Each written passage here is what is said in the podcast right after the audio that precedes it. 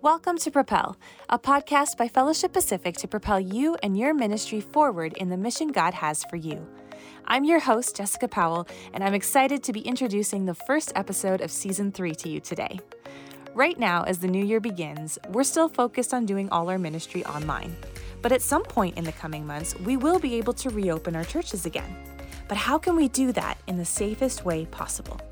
To talk about that, Mike Mahorter from our Church Life Cycles team sat down with Dr. Bridget Sterling, an epidemiologist and public health specialist with over 17 years of experience in the area of disease control. She also is a follower of Jesus who grew up at Central Baptist Church in Victoria, and she deeply understands the faith issues of this pandemic. They talk about how church leaders can navigate the conflicting messages around us and plan to reopen safely once we're able to do so again. So let's get to it. Here's Mike's conversation with Dr. Bridget Sterling. Welcome to the Propel podcast. We are living in a truly historic time. The coronavirus has had and is still having a tremendous impact on every facet of our lives family, business, education, government, healthcare, both physical and mental, economy, and our faith. Our governments are having to navigate a minefield of competing needs and interests from educating our children to helping businesses survive to protecting people's health and financial well being and dealing with the very real need for faith, care, and community. They face an impossible task of finding solutions that are effective, fair, and consistent in keeping their citizens safe and flattening the curve. As Christians, we're especially feeling the impact of the pandemic and the attempts to keep COVID from getting out of control. Churches have struggled to pivot to online services and find new and creative ways of being the church and fulfilling our mission while dealing with the ministerial, managerial, and financial realities of running a church. We feel deeply the loss of our worship services and programs and small group meetings. We struggle with balancing our religious freedom with submitting to government authorities. And we struggle with how faith and science interact in a global pandemic, very aware of the tensions of keeping our members safe physically, mentally, and spiritually. And all the time, the numbers keep going up. So, how do we as pastors and church leaders sift through the conflicting messages and move forward responsibly in faith? Today, we have a special guest. Um, we're joined by Dr. Bridget Sterling, an epidemiologist, a public health specialist, and researcher with a PhD in community health services. She's director of Sterling Harmston, Harmston Public Health Specialist and has worked in the area of disease control for over 17 years, both in Canada and internationally. So she is eminently qualified to speak to the science of COVID but she's also a follower of Jesus. She grew up at Central Baptist in Victoria, so she also understands the faith issues of the pandemic. So, Dr. Sterling, thank you so much for taking the time to come on our podcast today. You're welcome. Thanks for having me. Uh, perhaps you could take a minute to introduce yourself to us. Absolutely. Thank you. So, um, just to begin, I, I love being introduced as a follower of Jesus because I agree that is that is who I am and that's my identity. So, thank you for that. Um, I also want to say that in the very beginning, when I started looking towards a career, what what am I actually going to do? My my big focus was uh, wanting to do missions. So, uh, in aid of that, I actually I reached out to World Vision and I asked them, what, what kind of uh, career should I follow if I want to be a missionary? And they said, well, we think nursing or tent making would be would be good choices. And I actually misunderstood what a tent maker was um, at the time. I actually like was like, well, I don't sew, so I guess I should go into nursing.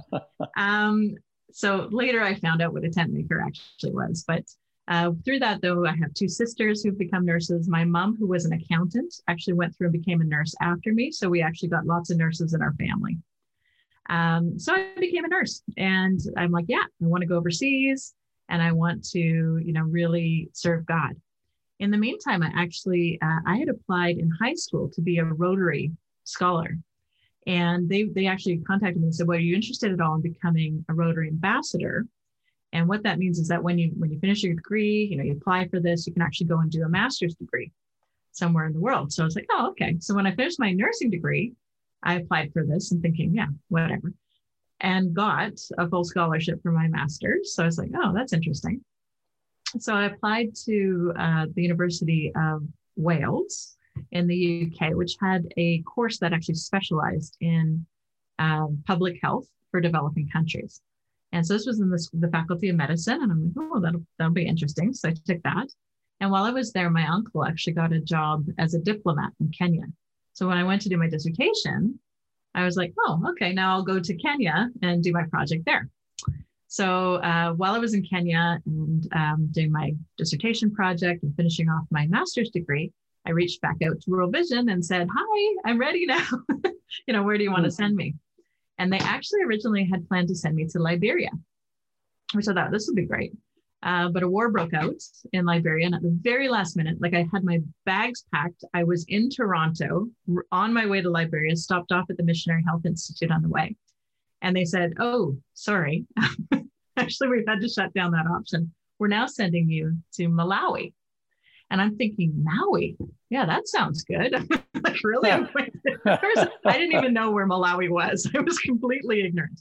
Um, so they literally had to point it out on a map and say, that's, that's this is where you're heading. So off I went uh, to Malawi, not having prepared, not having any knowledge about the country or anything else. And while I was there, I actually met my husband. So God obviously knew what he was doing. He had a plan for me there. And after my year in um, as a, a, World Vision Fellow, they actually, um, as we are sort of thinking about what to do, I thought I'm going to go back to Kenya. And there's a project there that my uncle was uh, working with as well, and I'm going to work on that project.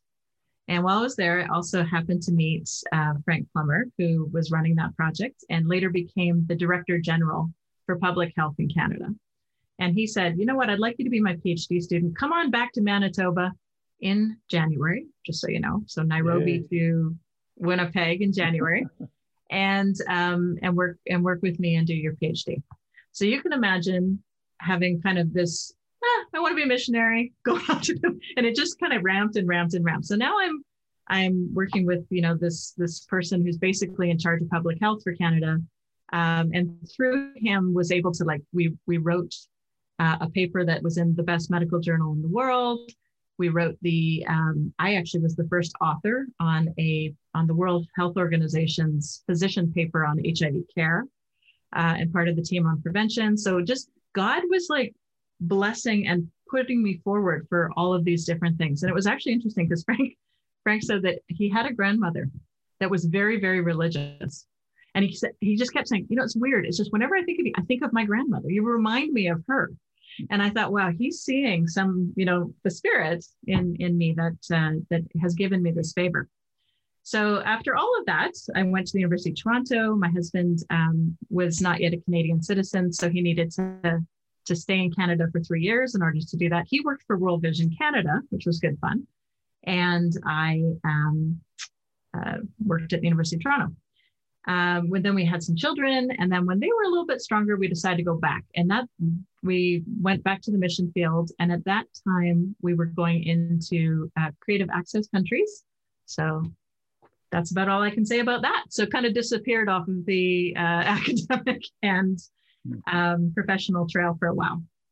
Um, and incredible things happened while we were overseas, as you can well imagine, and just building on our faith that God is with us, that He's uh, He's planning everything. His hand is in everything. And we actually were tent makers, which is great fun.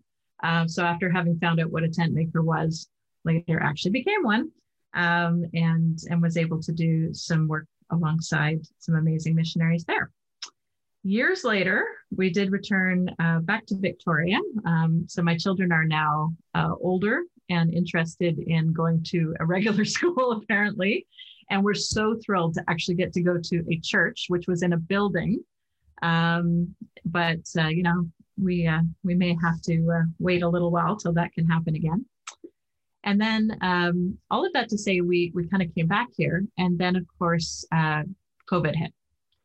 And we had been in Saudi Arabia during the time of um, MERS, the MERS epidemic, seven years ago.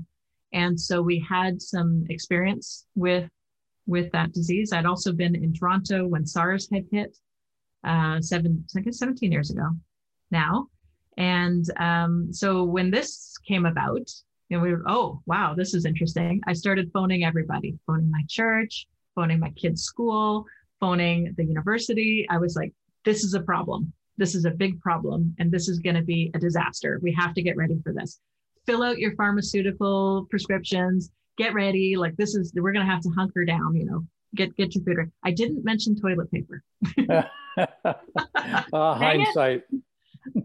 yeah, I missed on the toilet paper. Um, but we did, we did, uh, and I should have done that because we'd been in lots of cholera outbreaks during the years. that actually should have been a thought. Um, but anyway, all that to say that we we started phoning everybody and telling them to get ready.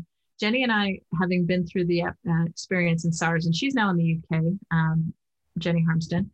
Uh, she is a policy writer. She's you know very strong in public health and very high up in in the national um, health system in the UK.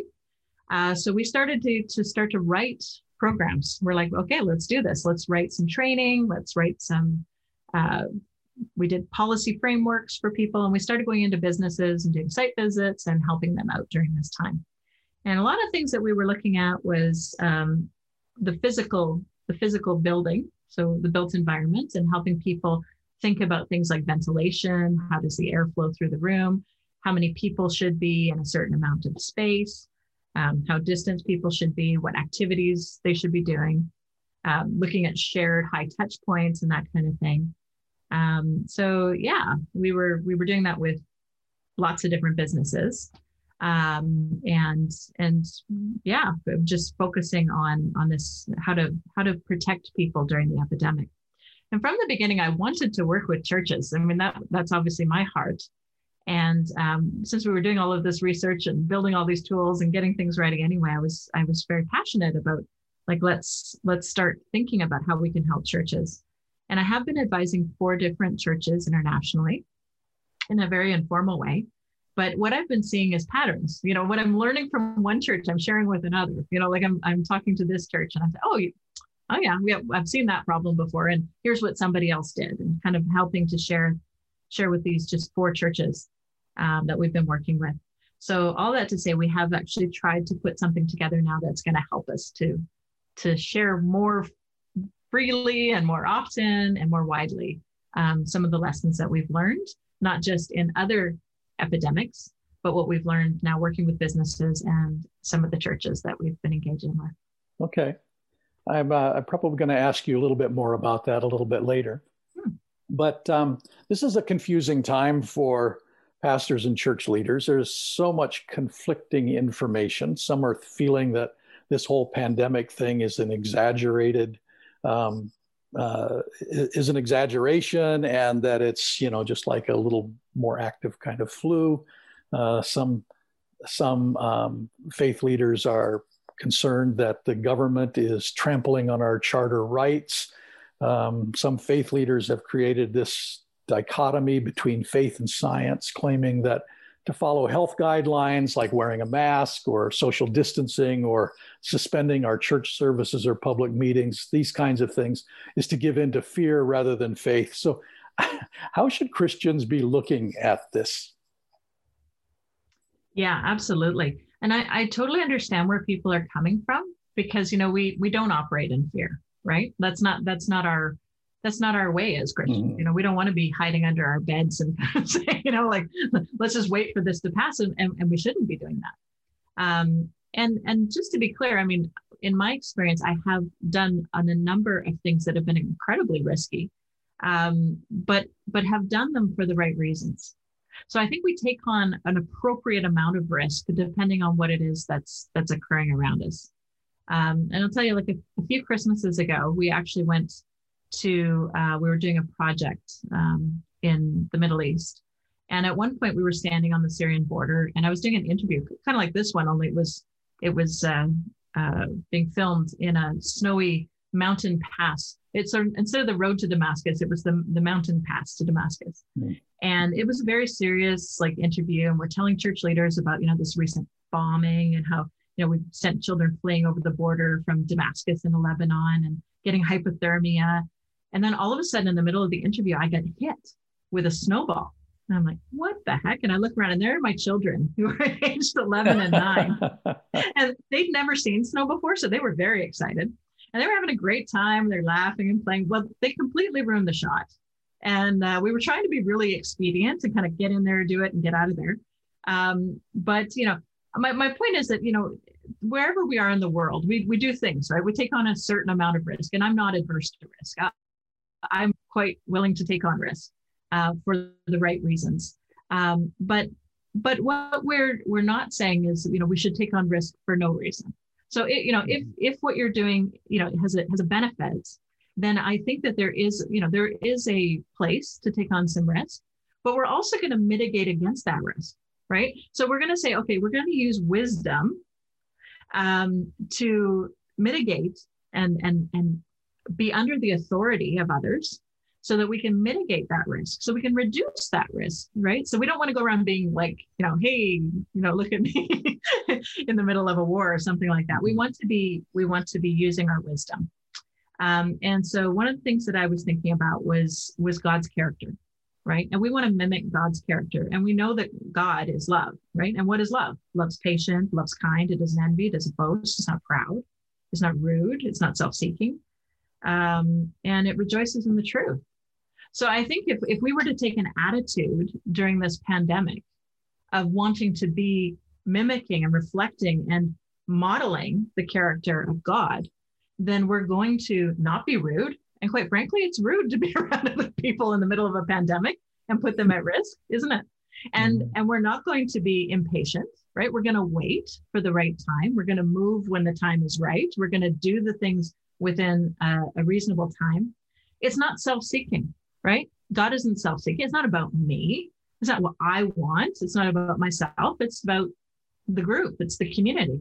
And, and hopefully, we're delighting in the truth. We're seeking evidence. We're looking at data and we're allowing the truth and evidence to guide our, our choices and our decisions. So I think as the church is continuing to work, and I don't believe, as I've mentioned, I don't believe we need a building. I mean, I've for a long time been without a church building as mm-hmm. we've been in creative access countries where there are no church buildings. Um, so I don't, I don't, I can see how we can operate without the actual building. I can see how we need to operate within the building and mitigate risk and use wisdom and be patient and be under the authority of our leaders. Um, and, and incidentally, I believe the church is doing a terrific job. I really do. There was a study that looked at um, how Canadians have been helped by faith based organizations. And this was mm-hmm. done at Easter. It was done within like a few, like weeks of the epidemic happening. And when they asked people if they'd been helped by somebody in a faith based organization, one in 20 people said that they had been personally helped. And one in five said that they knew someone personally who'd been helped. So this is not about the church laying down and, and the church is acting. The church is out there doing marvelous things. It's just now how do we do that in a way um, that we can be safe and we can be safer, I should say. We're never safe. We weren't safe right. on the border of Syria, um, but we we could be safer. Um, and also, I, I my my big dream for the church is that we can emerge from this whole experience being known for being wellness and being kindness right it's like so we can be associated with these things it's funny being baptist i mean i, I once had a, a, an outreach activity where we were doing a fitness class and so we had all these healthy snacks and everything. People were like, wow, you're you're so excited about this. I said, yeah. I said, because normally Baptists, we're, we're, being, we're known for our cakes and our pies and our fried chicken. And, you know, and those are all good things. Don't, like, don't get me wrong. But if we could get known for fitness and exercise and wellness and healthy snacks, wouldn't that be great too? Um, so anyway, uh, so I, I can see there being a, a real opportunity uh, for us to do something and just to respond to people's feelings about the government you know having this government too is like you know trying to ruin you know what we're doing. Uh, let's be clear. Sweden chose not to be heavy on their authoritarian uh, public health restrictions at the beginning of the epidemic. They made a choice. They said we're going to just allow herd immunity. People can do whatever they choose to do and let's see what happens. Well unfortunately if you look at the state of sweden right now compared to their neighbors sweden's in trouble Sweden has about a 10 times higher death rate than some of their neighbors. Mm-hmm. Sweden now is under an incredible restriction. Right now, they've had to go all the way back to you know no children in school in some places, and you know so they've they've really pulled down. They have had a, as much of an economic impact as places that have put in really strong public health measures. So so it's not about what the government is doing. The government doing nothing caused widespread ep- epidemic, widespread economic and education disruption. It has caused people all, all the restaurants are open but nobody is going right? Because they're they're scared now because there's such an incredibly high prevalence community-based prevalence of the disease. So people people though if they're feeling like i want to be angry at somebody you can't be angry at a virus. A virus isn't living. A virus is a little piece of protein that isn't even alive so it's very hard for me to be angry at a virus but it's easy for me to be angry at a person and so hopefully as a church person who is reflecting the character of Christ, right? I'm going to be slow to anger. I may be righteously angry sometimes, but I hopefully will be slow to anger. Um, and I am going to uh, be realistic in who it is that I'm angry with.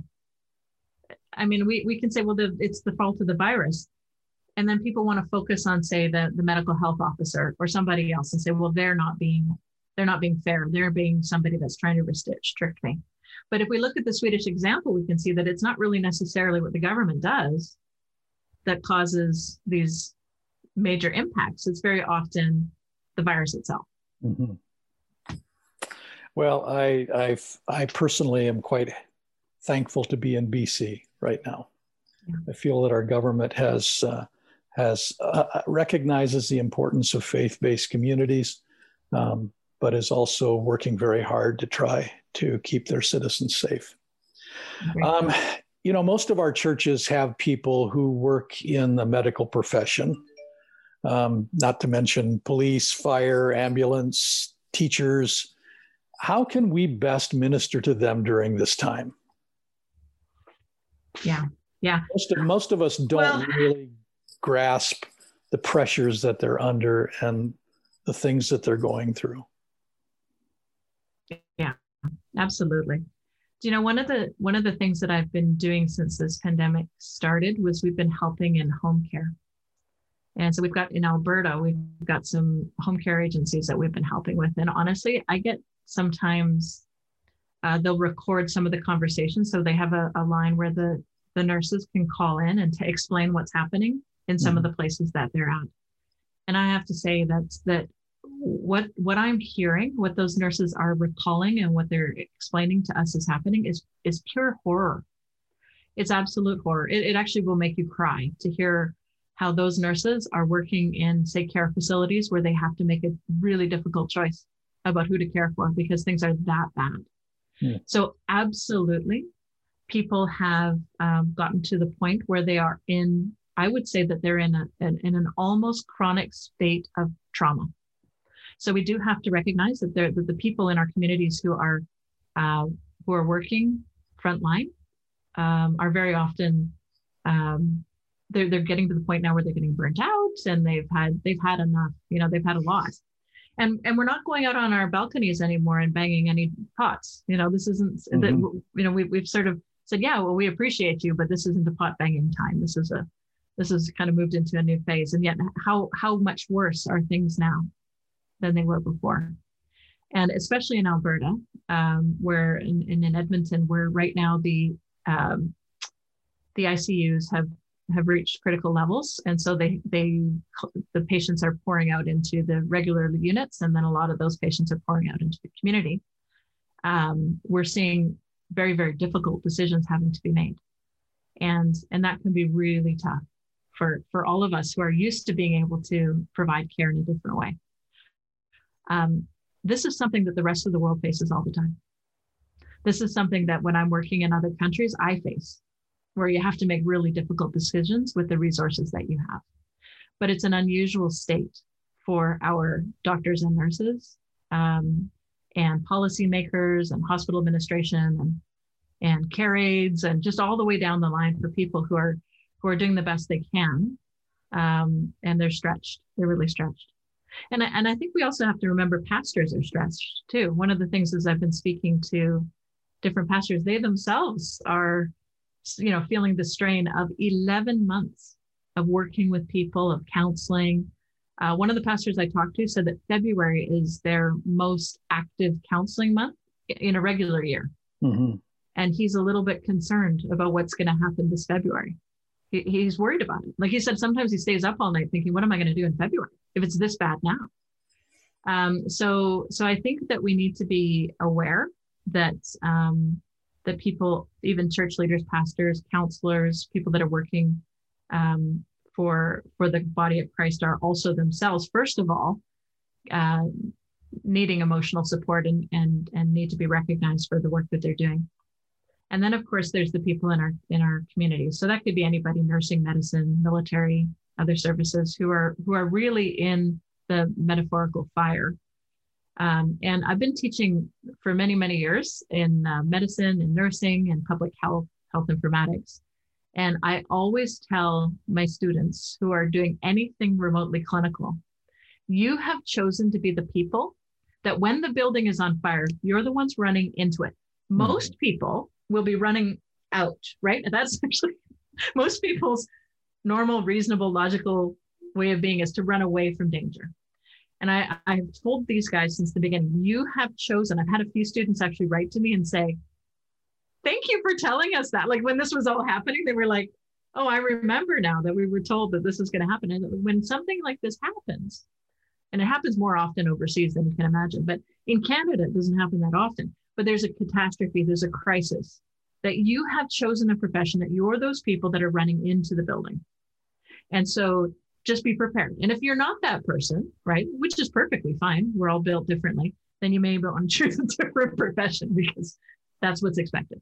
So it's what healthcare workers and firefighters and military and police are trained for. They prepare for. They expect that there's going to be something that happens. What they don't expect is that it's going to last 11 months.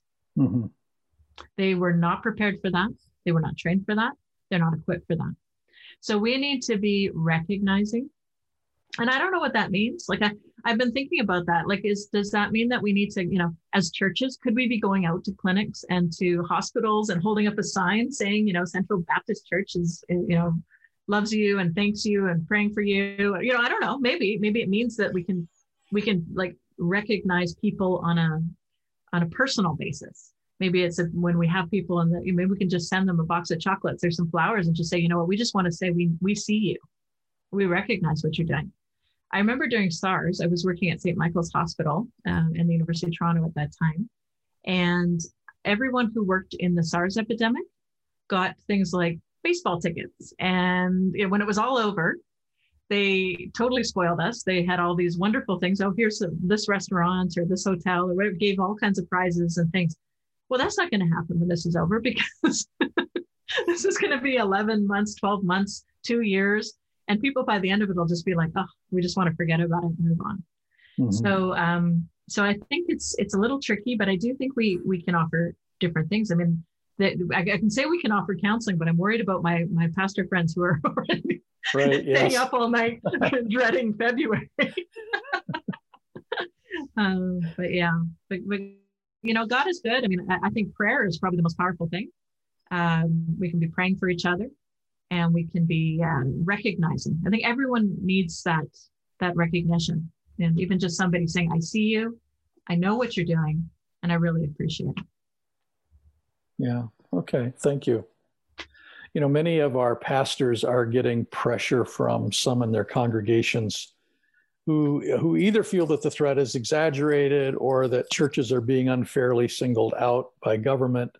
Um, or the restrictions are just going too far and the, and the people are anxious to get back together they're anxious to re- come go back to normal um, what would you say to them to the pastors in yeah. these situations well first of all i agree that it does seem a little odd that you know churches can't meet together but schools can still run or churches can't meet together and the malls are packed absolutely. I, I drove by a mall the other day. I couldn't believe. I actually, I, I'm, you know, slow to anger, slow to anger.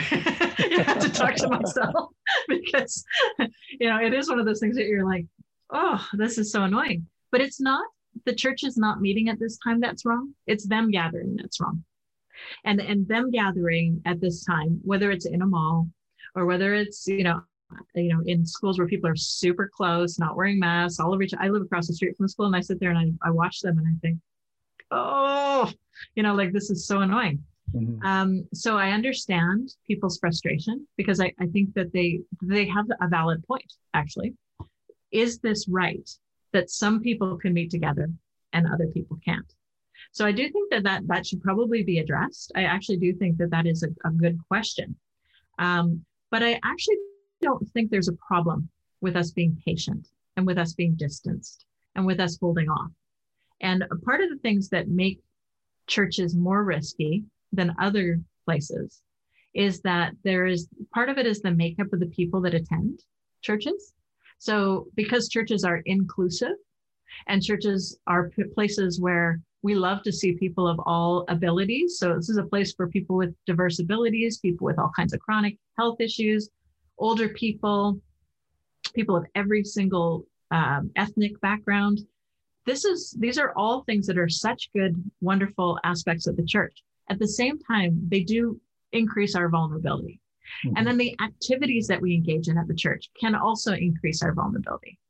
And we have a very, very good option of online um, church, virtual church. It's not perfect, it's not great, but it's something um, that people can engage in. And maybe this is going to force us to be a little more creative. You know, for years and years, our family had to do something called, not had to, ch- engaged in a, something called Discovery Bible Study. And so every day, our family, as a family, got together and we read a passage of the Bible. And from there, we asked a few simple questions of each other. And we uh, prayed that the Holy Spirit would help us to guide, you know, draw closer to Him, that He would be teaching us through this experience. And um, and even ask the question, how can we share this with other people? Right. So so we had that growth and that experience and everything else because we couldn't meet together. With, well, there was no church where we were. Mm-hmm. So in the same way, maybe we're going to use this experience of being socially connected, spiritually connected, but physically distant to deepen our faith, to stretch out in the way that we do things. I mean, people are, if people are not fearing, if uh, people are upset about not being able to gather, what are you doing then? Are there other things that you're able to do, either within your, your closed bubble, your family, the people that you live with, or even virtually? Or maybe, you know, if you're able to bubble with another group, another small group and come together and do things that are maybe a little different, maybe get creative. You know, this actually could be something that's positive for the church in the long run. Mm-hmm. But to okay. answer people's question, is it fair? You know, I mean, health is rarely about fair. It's not, most things are not fair in health. it's like, well, that's not fair that that person got cancer. That's not fair. So it's not usually about fairness. It's about risk and vulnerability. And so if the authority that we're under has made the decision that there is a risk, that there is a vulnerability, then I agree that we should be under their authority. We should listen to what they say. I would ask some questions, especially as an epidemiologist, about what I'm seeing in other places, which I also think may have a problem. But my having a problem with what's going on over there is not directly related to what we do. I would like to see the church so full, over full, like people out the back of the door because we have so many people meeting next year that next Christmas when we get together, we need to like, you know, at our church, we had to find extra chairs. So I want next year. So 2021 Christmas is going to be the year of extra chairs where we are. So remember how I told you in January of last year, I was telling people get your prescriptions filled.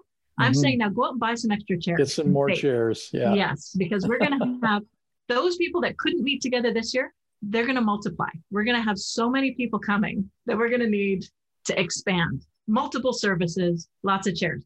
So yeah. let's, let's focus on that and think positively. And let's be here for next Christmas so that we can continue to be the hands and the feet of Christ. Yeah. And so you'll want to buy some more toilet paper too, along with those chairs. exactly. Okay. Now, at, at some point, churches are going to be able to reopen for services. Absolutely. So, uh, how how can we do that safely? Yeah. So um, there's a couple of things we can do. So one of the one of the tools that we've created is just for that, right? So it actually looks at risk across all of the different domains that people encounter and all the places that we receive risk from. So you receive risk from, uh, the, as we mentioned, the built environment.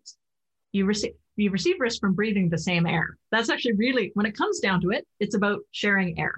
Mm-hmm. There's a little bit to do with touching the same items, but in fact, it's the air that we breathe that is more important than the items that we touch, although both are important.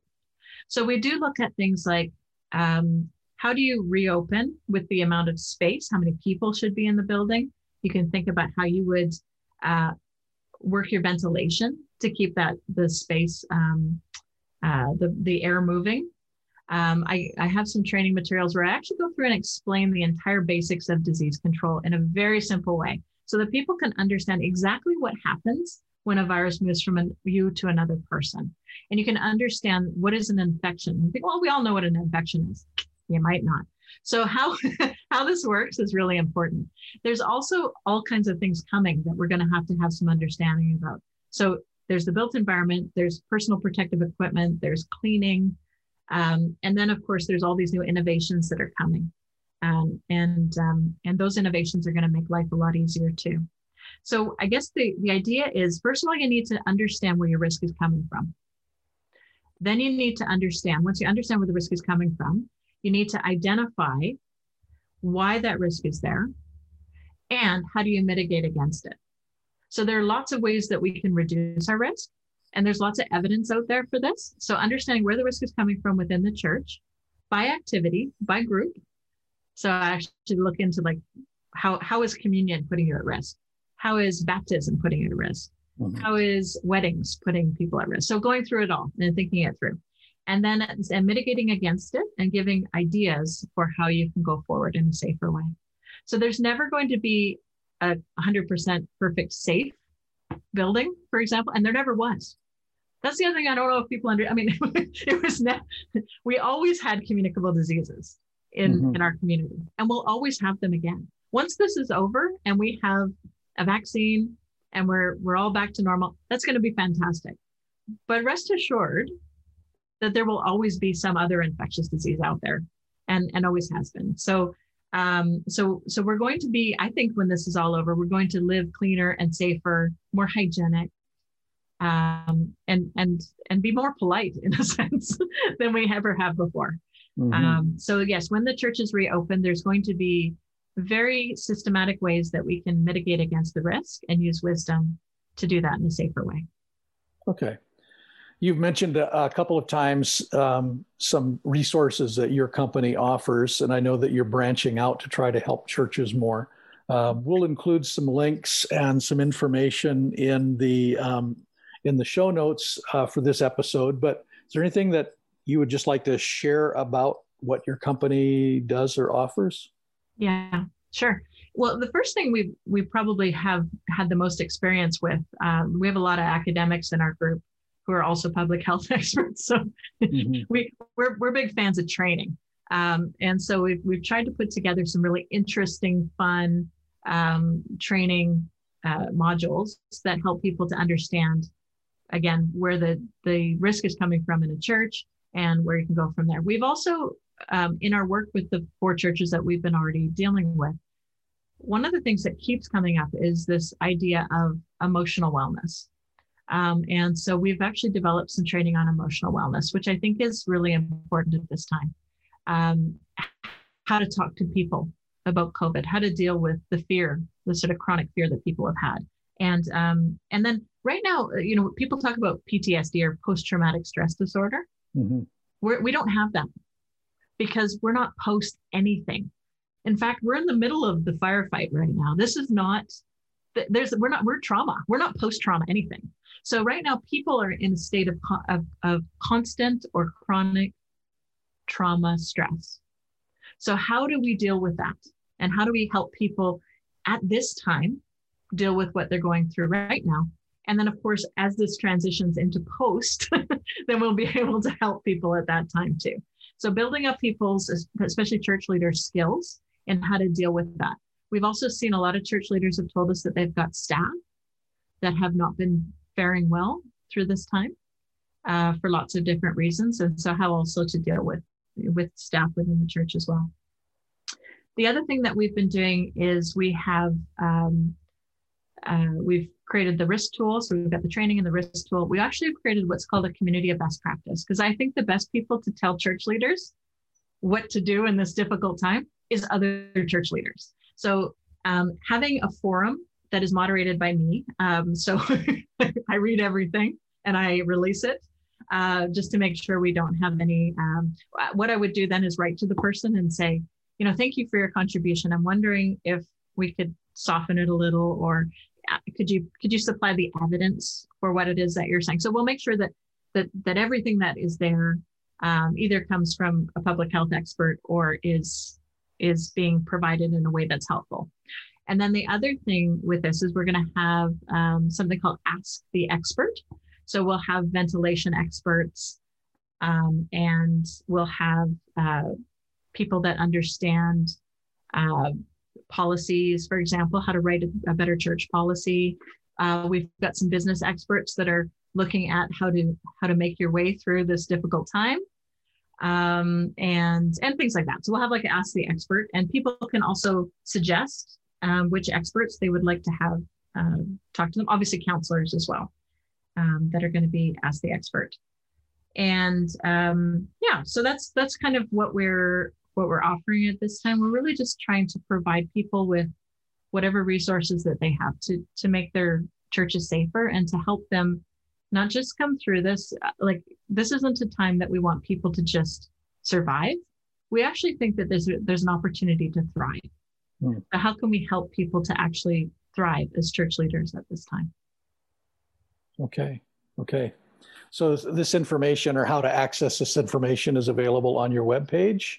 Or yes. okay okay. It's just our names www.sterlingharmston.com yeah. Okay all right. And as i said we will uh, we'll put some of this information in the show notes so that um, so that people can access it because I think what you have just been sharing, some of the resources and training and and tools you've been sharing, uh, go back to how we can help people in our congregations who are on the front lines, as well as how we can reopen as safely as possible. Great. Well, I thank you so much for being for taking this time to be with us. Is there any any last words that you would like to give to our pastors and church leaders? I sure would. Um, well, first of all, I want to say that you know you guys are um, absolute heroes, and if I could go out and bang pots for you, I would, um, because you are frontline workers. You are taking the brunt of this. You know, you're listening every day. You're helping. You're engaging. You're feeding you're you know you're visiting the sick you're visiting people in prisons. I mean you are you are absolutely phenomenal and it's showing. Like it's the the the, the country is seeing it. So carry on and do what you're doing. The other thing i would say is let's not forget um, the rest of the world at this time. So for your missionaries that are out there that are serving in populations that maybe don't have testing don't have good facilities don't forget them at this time. Hmm. because not only is this going to be a difficult time for us it's difficult for them too. So just remembering the the people who are serving overseas as well, um, and and are potentially locked in to wherever they are, and and working hard to to to reach out and to be hands and feet in in difficult climates as well, um, but but also having to be under this this very very uh, terrible virus that has been that has been with us for the last 11 months so Mm-hmm. Let's not forget them too. Well, we worship a Lord who has promised that His church will prevail, and uh, and so we need to uh, we need to stay hopeful, stay people of faith, be responsible, and um, and love our neighbor as ourselves. Thank you again so much, Bridget, for taking this time to share with us. Uh, there's been a lot of information here. Uh, some of you may want to put this on repeat if you're if you're listening to it in your car, um, so you could listen to it a couple of times. But uh, again, thank you so much for uh, coming on our Propel podcast and taking this time to help our churches understand the virus better, the pandemic better, and also how we can um, minister through it. So thank you again. You're welcome. Thanks for listening to today's episode. Before we go, I want to take a moment to highlight for you the resource that Dr. Sterling mentioned, which includes a risk assessment tool and community of best practice for church leaders. Developed by world renowned epidemiologists and public health specialists, this resource is designed to assist churches in making difficult decisions in the times of outbreaks of infectious disease, such as COVID 19. We know that this is an area of great challenge for our churches, so we highly recommend you take a look at this valuable resource. You can find more information about it in our show notes, along with contact information for them. And don't forget, our team here at Fellowship Pacific is here to support you as well. To find out more about what we have to offer and to get in touch with anyone on our team, visit www.fedpacific.ca.